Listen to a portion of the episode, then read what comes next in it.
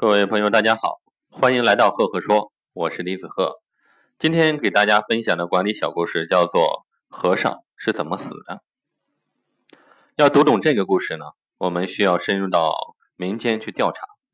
话说，从前有座山，山里呢有座庙，一个和尚挑水吃，两个和尚抬水吃，三个和尚没水吃。总司的方丈大人得知情况之后呢？就派来了一名主持和一名书记，共同负责解决这一问题。主持上任之后呢，发现问题的关键啊是管理不到位，于是啊就招聘了一些和尚，成立了寺庙管理，来制定分工流程。为了更好的借鉴国外的先进经验呢，寺庙选派唐僧等领导干部出国学习取经。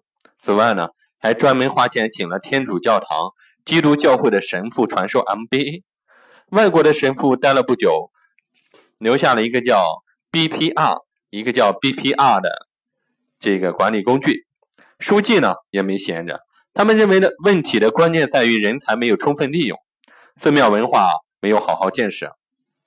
于是呢，就成立了人力资源部和寺庙工会等等，并认认真真的走起了竞聘上岗和定岗定编的过程。几天成效出来了。三个和尚开始拼命的挑水了，可是问题怎么挑也不够喝。不仅如此呢，小和尚帮忙挑水，寺庙里没有人念经了。日子一长呢，来烧香的客人啊越来越少，香火钱啊也变得这个拮据起来。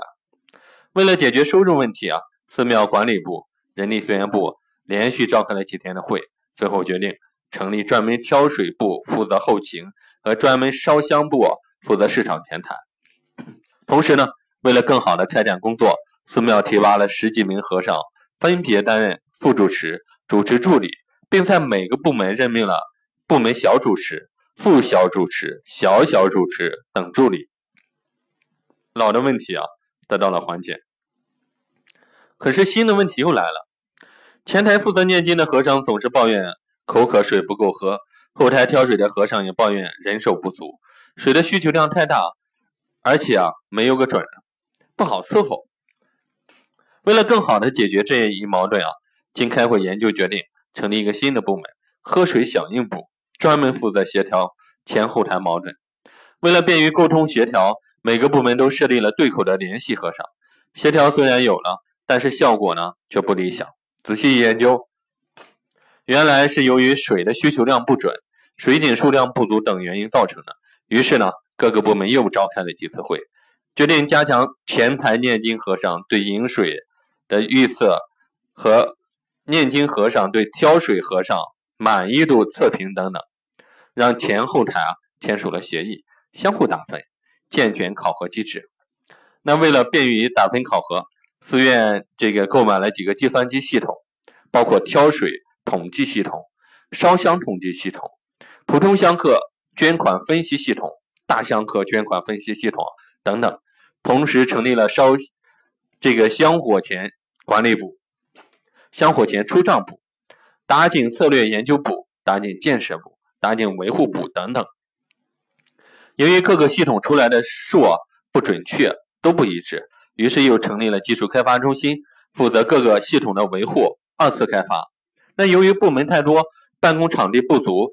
寺院专门成立了综合部来解决这一问题，最后决定把寺院整个变成办公区，香客呢烧香只需在山门外烧。部门多，当官的多，文件和开会自然就多。为了减少文山会海，综合办呢牵头召开了 N 次关于减少开会的会，并且下达了关于减少文件的文件。同时呢，为了精简机构，提高效率啊，寺庙还成立了精简机构的办公室。机构改革研究等等部门，一切似乎都合情合理，但是香火钱和喝水的问题啊，还是迟迟不能解决。问题在哪里呢？有的和尚提出来了，每个月应该开一次分析会，于是经营分析部啊就应运而生了。分析不需要根据很多的数据和报表，可是系统总是做不到，于是每个部门啊都派了一些和尚手工统计、填写报表，给系统打工。寺庙空前热闹起来。有的和尚在拼命挑水，有的和尚在拼命念念经，有的和尚呢在拼命协调，有的和尚在拼命分析。忙来忙去，水还是不够喝，香火钱呢还是不够用。什么原因呢？这个和尚说流程不顺，那个和尚说呢任务分解不合理，这个和尚说部门职责不清，那个和尚说考核力度不够。只有三个人在最清楚这个问题关键所在，那三个人就是最早的那三个和尚。说来说去，就是他妈的闲人太多了。他们说整天瞎分析个屁，什么他妈的流程问题啊，职责问题、界面问题、考核问题，明明就是机构臃肿问题。导致今日，还不如当初咱们仨自觉一点算了。如今倒好，招来这么一大帮脑残，一个个不干正经事，还他妈的这个吆五喝六的。跟屎盆子一样，甩都甩不掉。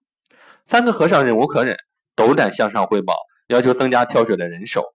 越过了数个层级之后呢，主持和书记啊，总算收到了这个请求。经过各个部门季度会议的总结和分析，经过了数次激烈的探讨，总算可以从其他部门抽调过来一些和尚进行支援。但是这些跨部门过来的和尚根本挑不动水，还对挑水这几个和尚指手画脚。挑水的和尚再次请求自己挑水的和尚团队负责人从公司组织部评估之后认为啊，三个和尚专业有余，管理能力不足。一番鼓励和劝说之后呢，维持现状。又过了一年，寺庙黄了，大部分和尚都死了。人们在水井旁边发现几具尸体，是累死的；在寺庙面发现了几具尸体啊，是渴死的。